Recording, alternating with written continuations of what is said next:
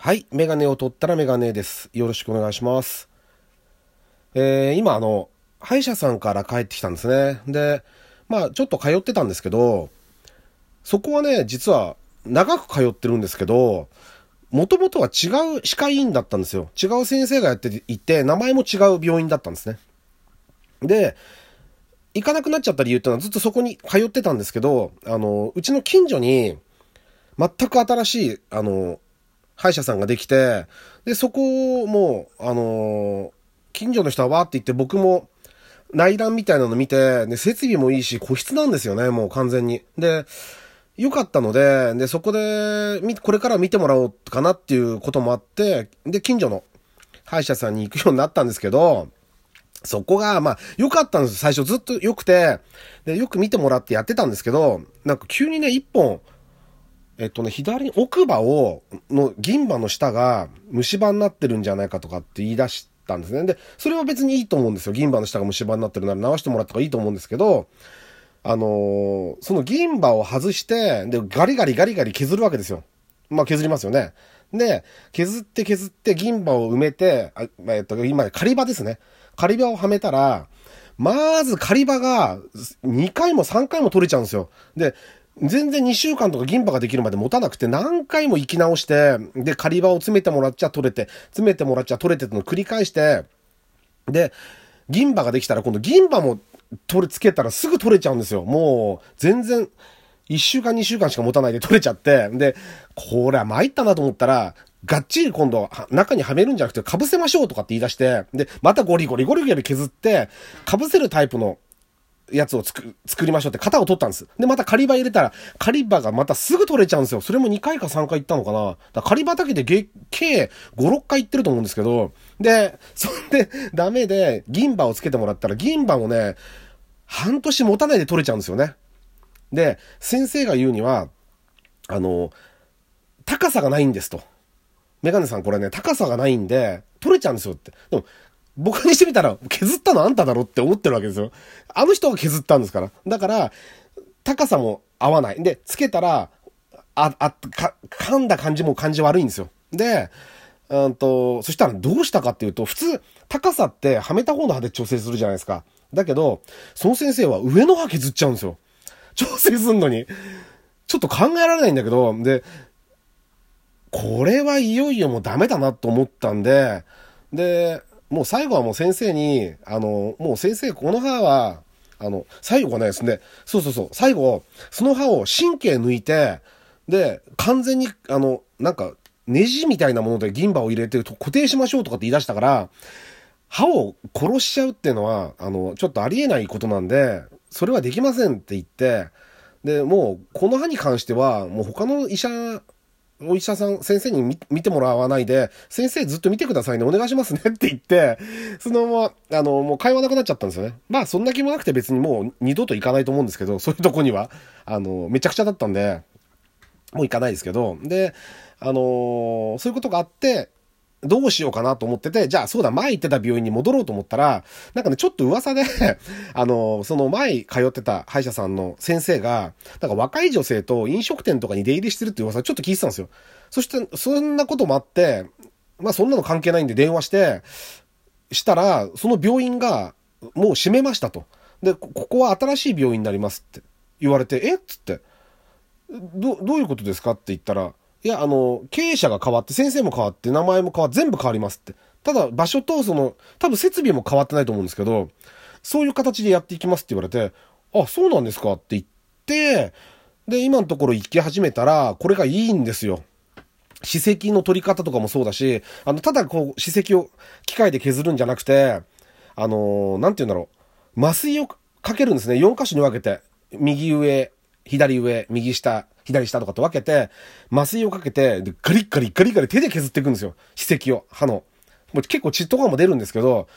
で、それをやってもらって結構時間かかるんですけど、かなり良くなりましたね、歯茎の状態が。今日ちょっと褒められて帰ってきたんですけど、もうしばらく大丈夫ですよって言われて、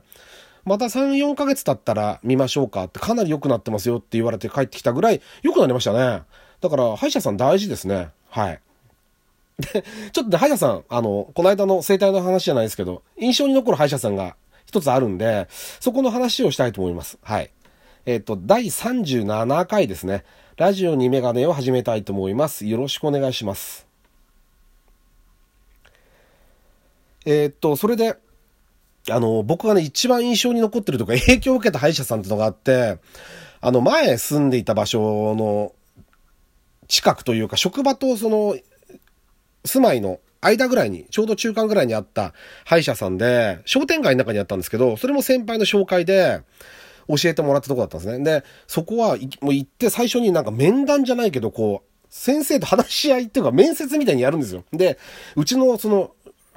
この委員の方針についてとかつって話、始まって、で、1回目それで終わっちゃうんですよね。で、そこはね、何がすごいって、歯科助手さんって人がいないんですよ。歯科助手がいなくて、全員歯科衛生士なんですよ。国家資格持ってる人間しかいないんですよ。女性はーっていっぱいいるんだけど。先生が2人いて、で、歯科衛生士の方が、5、6人いたのかな？そ、何、4、5人ですかね。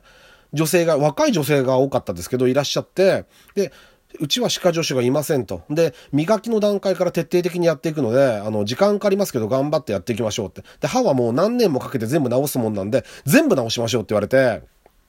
22、3歳の頃、だったかな ?2 年半ぐらい通ったんで、確か。22、3、4ぐらいの頃ですけど、で、あの、そこの歯医者さんに通い始めるんですね。で、まず最初の、えー、っと、難関なのが、歯の磨き方これがね 全6回ぐらいやるんですよ。それ通うんですよ、6回。で、もう1周目ここんな磨き方を、2周目こう磨いて、3周目こう磨いてって、こうやってやってって、で、卒検があるんですよ。あの、教習所で言うと。で、卒検があって、卒検に落ちると、もう一回また、あの、講習行かなきゃいけないんですね。講習っていうかなんだろう。あの、まあ、また通わなきゃいけないんです。で、それが終わって、やっと終わると治療に行けるんですよ、今度。で、治療も、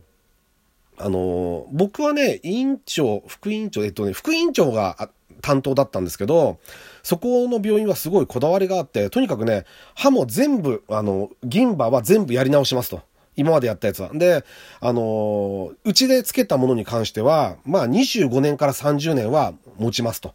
それぐらいの持つ、あの、一番信頼性のあるタイプで、えー、銀歯を埋めてやっていきますっていうふうに言われて、で、えっ、と、その銀歯自体も、あのね、九州のどっか、これは埼玉ですけど、うちは。九州の方から空輸で型を送って、こう銀歯を送ってもらうっていうんですよね。で、そこになんかその上手な人がいるらしいんですよ。銀歯を作る、あの、のに上手な人がいて、職人さんみたいな人がいて、その人にやってもらいますって言われて、で、やってもらい、やってもらい始めて、で、一本やっと割るじゃないですか。削っと、銀歯を取って削って綺麗に直して、で、仮詰めして、で、型を送って、その九州から空輸で運ばれてきて、やっと銀歯がついたなと思って、はめて、で、何、何せすごいのはそこは、はめてカチカチカチってやると全く違和感がないんですよ。で、その先生が言うには、やっぱり違和感があっちゃダメだ。違和感は慣れますよっていうのはおかしい。つけた瞬間から完全にフィッティングができてないとダメなんですって言って、カチカチカチカチでもう完全にいいなと思ったら、すいません、やり直させてくださいって言って、えっと思うと、いや、どうしても気に入らない、納得いかないから、もう一回ちょっとあの、九州の方に送り返すんで、新しいやつが、あの、来ますからって。で、また通ってっていうのを、しばらく歯やっていって、で、全部の歯を、それをもう、3回ぐらいはあったかな、やり直しっていうのが空輸でまたもう1回って。だいたい2回目には完全にフィットするんですけど、で、あの、神経を殺しちゃった歯ってやつがあるんですよね、やっぱり。あの、要は、神経を殺すっていうのは、いわゆる、あの、神経抜いちゃった歯歯が、歯がだから、ね、先生が言うにはそれっていうのはもう血が通ってないから、歯茎に異物が刺さってるだけだって言うんですね。異物が刺さってるだけだっていうことは、いずれグラグラして抜けちゃうって。だから、徹底的に洗浄する必要があるんですって言って、あの、その、神経を取っちゃった歯っていうの一本だけあったんですけど、その、その一本の銀歯を取って、でね、なんかね、その銀歯だけを露出させて顔にベターっとこうフィルムみたいな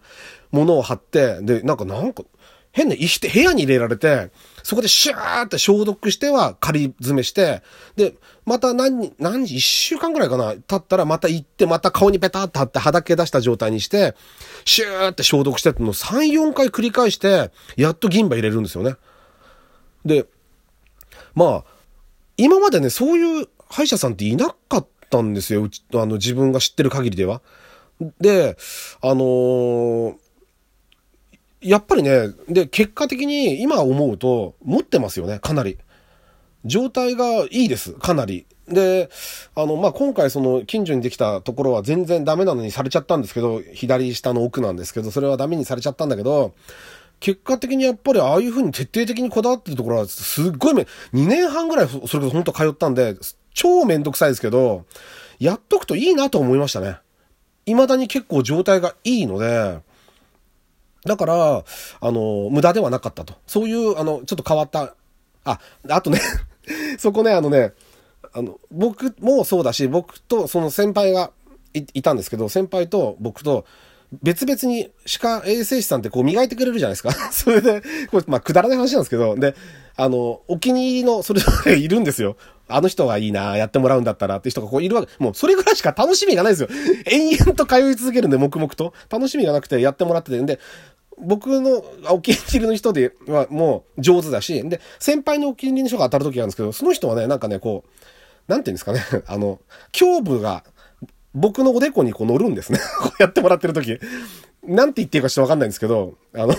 それがとてもあの、良かったなって今、あの頃はもうそれぐらいしか全然楽しみがなかったなっていうふうに思ってましたね。そういうふうにして、あの、モチベーションを何とかして持続させて通うっていう、もう苦行のように全部の歯のやり直しっていうのをやった記憶がありますね。はい。だから皆さんも一回ぜひね、あの、いいところがあったら全部の歯を直すっていうのもいいかもしれないんですよね。長く持つんでいいと思います。はい。というわけで、メガネを取ったらメガネでした。ありがとうございました。